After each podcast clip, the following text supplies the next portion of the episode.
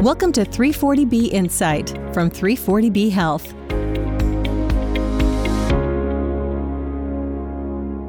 Hello from Washington, D.C., and welcome back to 340B Insight, the podcast about the 340B drug pricing program. I'm David Glendinning with 340B Health. This episode is sponsored by RX Strategies, a clear choice for 340B program management. Covered entities can achieve more with RX Strategies' audit proven eligibility matching algorithm that qualifies individual transactions, a split billing platform to simplify the process of mixed use inventory virtualization and replenishment, insightful 340B program visibility through powerful analytics, and high touch service to foster better results. Learn how at rxstrategies.com. Our guest today is Maureen Testoni, the president and CEO of 340B Health. We are committed to bringing Maureen on the show regularly to provide analysis on the most important developments affecting the 340B program. There have been many such developments since we last spoke with her in June, so we wanted to get you up to speed on anything you might have missed since then. Be sure not to miss our latest report on how the ongoing 340B contract pharmacy dispute is affecting patients with diabetes and the safety net providers who treat them. Maureen has much more to say about that in her interview, but we encourage all of you to read the report as well. And if you are pressed for time but need to educate yourself or someone else about the contract pharmacy issue, be sure to watch our new animated video that you can find in the show notes. In less than three minutes, we walk you through how this dispute started, what it has meant for providers and patients, and what will be required to end it please feel free to share this video widely with anyone who could benefit from a primer. And now for our feature interview with Maureen Testoni. Miles Goldman recently sat down with Maureen to discuss 340B's busy summer. Here's that conversation. Thank you, David. I'm joined by Maureen Testoni, the president and CEO of 340B Health. Maureen, I'm looking forward to hearing your analysis on the top issues in 340B. Welcome back to 340B Insight. Thanks for having me, Miles. Glad to be back. In May, HRSA sent letters to six drug manufacturers refusing to provide 340B discounts to safety net hospitals and other providers on drugs dispensed at community pharmacies. What recent developments have occurred on this issue? So, uh, after the companies got those letters back in May, we were all wondering what would happen. Would the companies stop doing what they were doing now that HHS made clear their view on the matter that the companies were violating 340B statute? And that did not happen. The companies did not stop what they were doing. Uh, instead, all of them went to court to try to block HHS from enforcing the 340B statute and really to get the court to say that HHS did not have the authority to enforce contract pharmacy. So they're looking to be able to continue to deny 340B discounts at community pharmacies. So that was disappointing, but it wasn't super surprising. I think the, the drug companies, the few that are involved in this have made it very, very clear their position and that they're going to stick this out until they get a decision. Now, recently, actually just last week, HRSA sent notices to the six companies that it has referred them to the HHS Office of the Inspector General for potentially fines for their continued violations of the federal uh, 340B statute.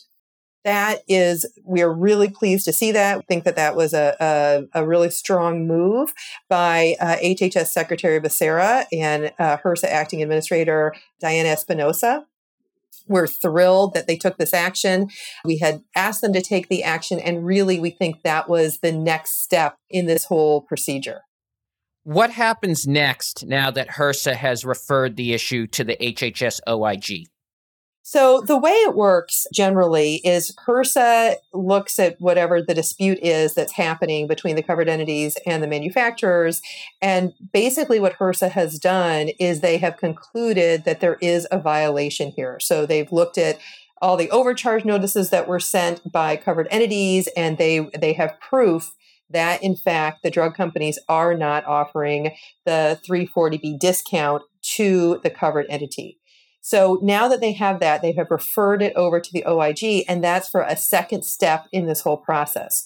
The OIG is the entity that is responsible for determining whether or not penalties can be levied against these companies. And what they will do is they will seek to investigate whether the standard uh, has been met. And the standard in this case is knowing and intentional behavior. So the OIG has to look at what the manufacturers have done and decide whether their action is a knowing and intentional violation of the 340B statute. It's unclear how long this review process will take. This is the very first time the OIG has been called upon to interpret that standard, that knowing and intentional standard for the 340B program. The OIG has certainly done it in a number of other, for another of other laws where they have issued penalties uh, in the healthcare industry, but they have never done it for 340B. So it's unclear how long the process will take. If, however, they decide that the drug companies did behave in a knowing and intentional manner, then they can assess civil money penalties. And the fines are actually really steep because they're 5,000 per claim.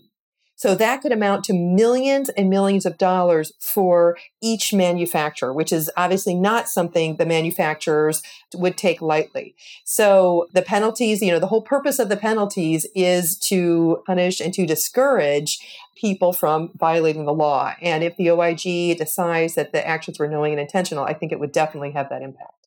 How are the drug manufacturers responding to this new development in the dispute?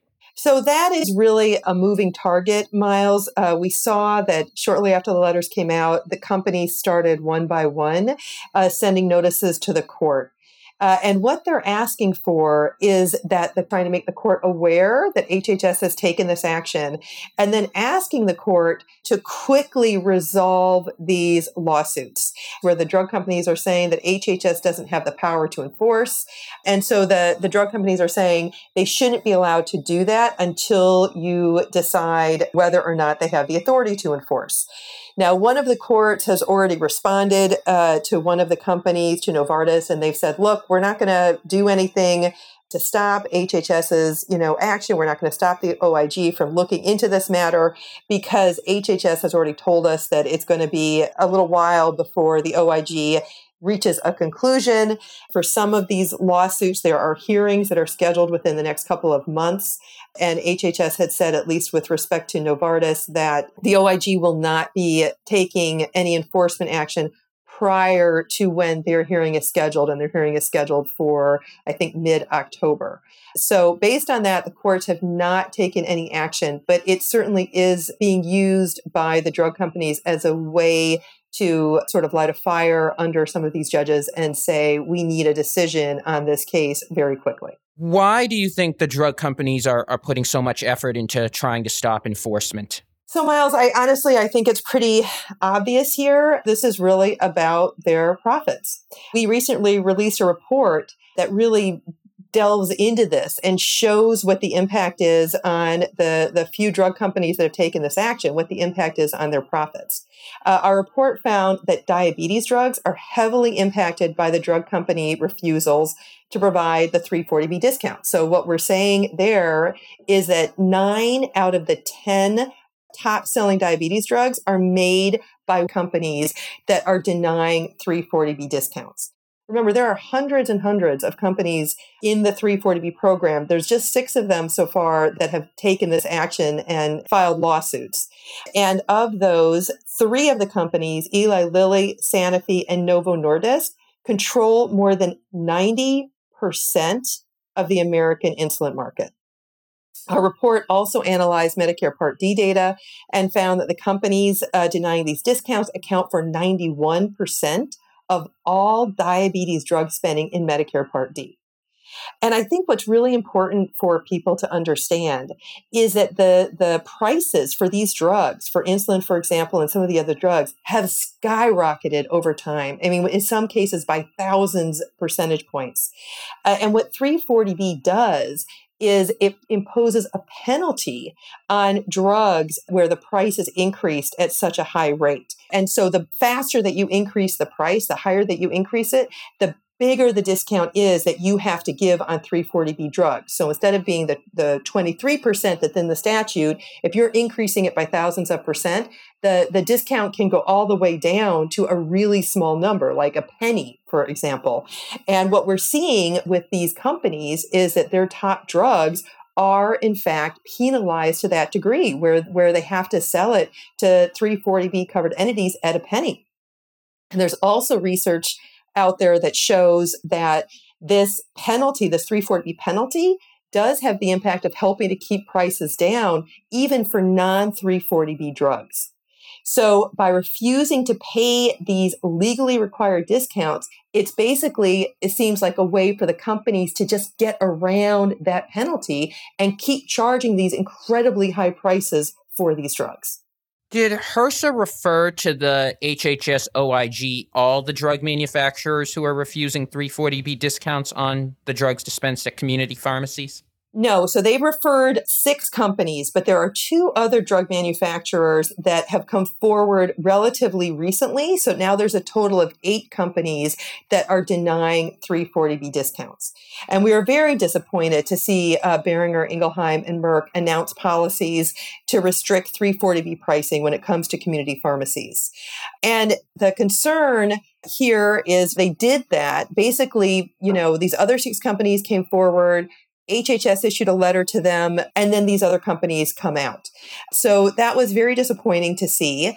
And we have not seen HRSA so far issue a public letter to these two companies like they did with the other six back in May, you know, telling them, oh, your actions are definitely violating the law. We have asked HRSA to send similar letters. We've also contacted the companies and asked them to, to reverse their position but we haven't seen that yet we are hopeful that uh, HRSA will take that action. I know that they are looking very closely at overcharge notices submitted by covered entities. That's something that they really need so they can just confirm that, in fact, people have tried to get purchase of drugs at 340B discounts and have been unable to do so.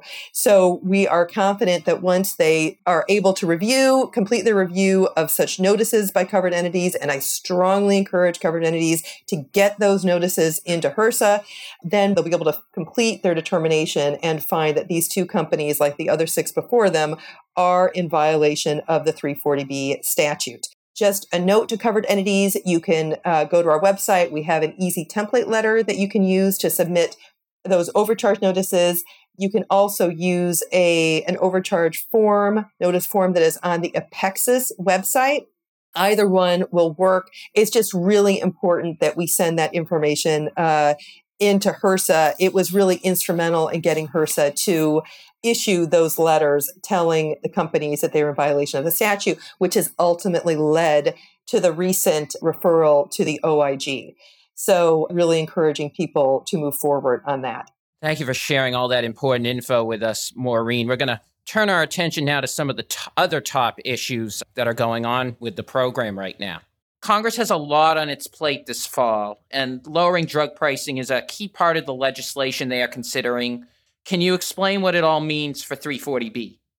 Yes, happy to, uh, Miles, because this really is a very significant uh, piece of legislation that's being debated we all agree that prescription drugs are too high. I don't think anybody really disagrees with that. And the, you know, the truth is they keep getting higher. The prices are going up. And then the new launch prices for really important, you know, great drugs that are coming onto the market are just, just incredibly, incredibly high.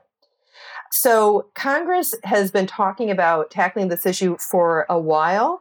And the legislation that they are looking at would really address it by allowing the government to negotiate directly with drug companies to bring down prices. And the, the negotiations would be based on the prices that are that these companies are charging in other countries. So that is sort of the mechanism or the concept about how we would try to bring these drug prices down. Now, from a 340B perspective, when these prices come down, there could be implications for 340B savings. And we think it's important to make sure that uh, Congress is aware of this because part of the whole deal with 340B was when it was enacted in 1992 was that the government is basically guaranteeing access to Medicaid and Medicare beneficiaries. And in return, the drug companies are agreeing as part of the deal that they will participate in 340B. And by doing that, they are subsidizing the safety net by giving these discounts. So that is the deal. It's worked really, really well. It has, it's just made, you know, a tremendous difference for SafeNet providers and especially for the patients that they serve. And it doesn't cost the taxpayers a dime. So we want to make sure that we are keeping our eye also on this bargain and making sure that we don't, we don't let that sort of fall by the wayside or fall apart.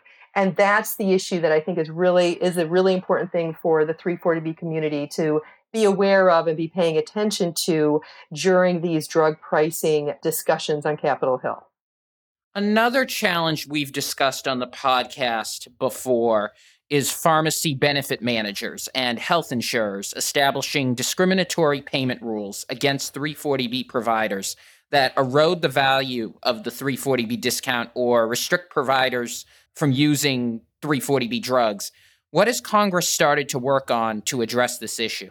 So, really great question, Miles, because really what we're seeing, and we're not seeing it by very many payers so far, but we have seen it by um, a couple of payers where they basically say, okay, if you are 340B and you have you get the drug at a discount, we're going to pay you less. And basically what they're saying is, yes, we know that Congress intended for the discount to subsidize SafeNet providers, but we've decided, you know, as a, you know, large for-profit company that we think that benefit should come to us. So that's obviously something that is very, very concerning to 340B providers. And it's very concerning to the lawmakers as well.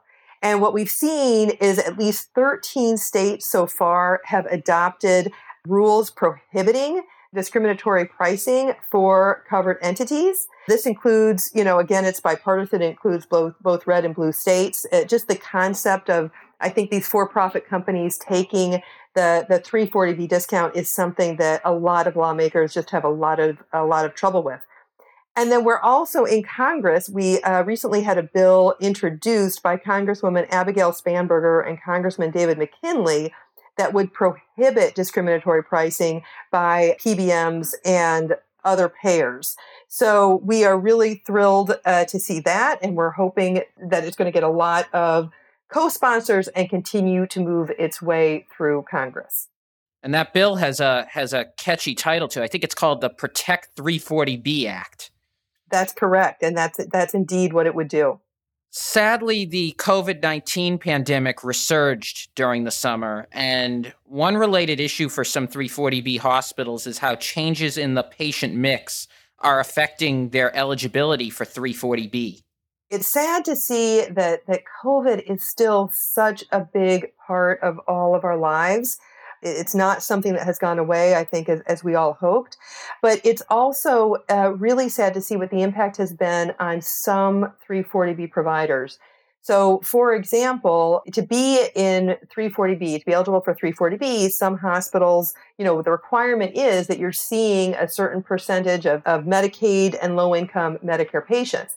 But some hospitals have had to close their labor and delivery departments. They've had to close their uh, operating rooms for anything other than the very most emergency kinds of surgeries. As a result, it has affected their patient caseload. So for some of those hospitals, they're very concerned about their, their not meeting that one eligibility requirement. And it can take close to two years sometimes to be able to get back into the program once you've had to withdraw from it. So we're working very hard with members of Congress, and there's legislation that's been introduced on this in, in both the House and the Senate as well to make sure that there is protection for those hospitals so that if in fact you had a, an eligibility issue due to the COVID 19 pandemic, then you would be able to stay in 340B through the period of the pandemic. And so we're working with that. That has bipartisan support as well. Meanwhile, this fall, 340B is on the Supreme Court's docket in a case involving Medicare Part B cuts to many 340B hospitals. Where do you see this dispute going?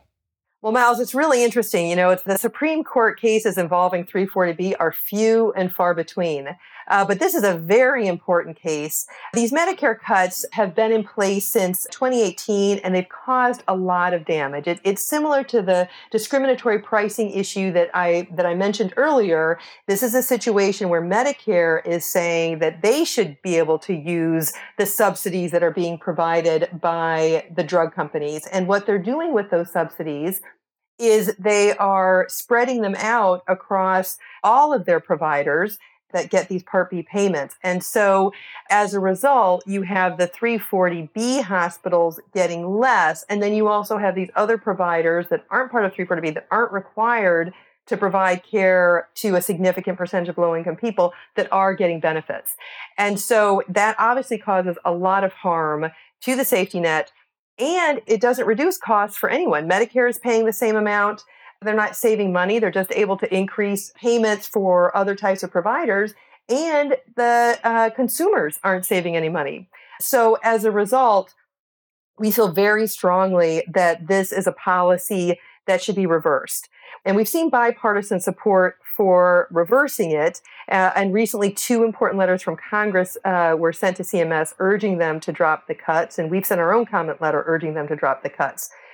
But what's going on with the Supreme Court is that when CMS took this action back in 2018, a group of hospital associations sued them and said the actions they took are, are conflict with the way the Medicare law was drafted. And what happened is they actually won. The hospital side won in the lower court, and HHS appealed, and they won in the appellate court. So the hospitals appeal to the Supreme Court. And, you know, it's very, very rare for the Supreme Court to actually take a case. They get tons and tons of cases are appealed to the Supreme Court, but very few are actually selected. But this case was selected. So they will be hearing this case, and it's hard to know exactly which way it's going to go. Uh, but it'll be interesting to see that how it goes. But but really, I would still urge CMS to not wait and see how it goes, and to act now to restore the payment equity in Medicare Part B. Maureen, we always appreciate you keeping our listeners informed on all these 340B issues. I'm, I'm sure we'll be discussing uh, all these issues on the podcast as we move through the fall, and, and we'll have you back on uh, in the future to provide us another update. Thank you so much for uh, speaking with us today. Thank you. Thank you so much, Miles, for having me. And I do want to say, you know, that, I, that I'm really thinking of all of the hospitals dealing with the COVID surge right now. I've heard from so many hospitals about how full their, their ICUs are and what a tremendous burden this is, how difficult it is to deal with with the existing supply that they have. And I guess along those lines, I, am really hoping that the contract pharmacy issue will resolve itself. I'm hoping that the drug companies will reverse their policy on this because certainly getting the 340B discounts back on track would help safety net providers as they as they battle this pandemic. Our thanks again to Maureen Testoni for coming back on the show to fill us in on all the summer news and give us a look ahead to what we expect will be a busy fall. If you want to hear more from Maureen on some of the top 340B issues, please watch her recent appearance on a panel discussion hosted by the publication STAT. You can find a link to the archived video in the show notes. If you have any questions for us on the issues Maureen or any of our other guests cover on this show, please email us at podcast at 340bhealth.org. We will be back in a few weeks. As always, thanks for listening and be well. Thanks for listening to 340B Insight. Subscribe and rate us on Apple Podcasts, Google Play, Spotify, or wherever you listen to podcasts. For more information, visit our website at 340bpodcast.org you can also follow us on Twitter at 340B Health and submit a question or idea to the show by emailing us at podcast at 340bhealth.org.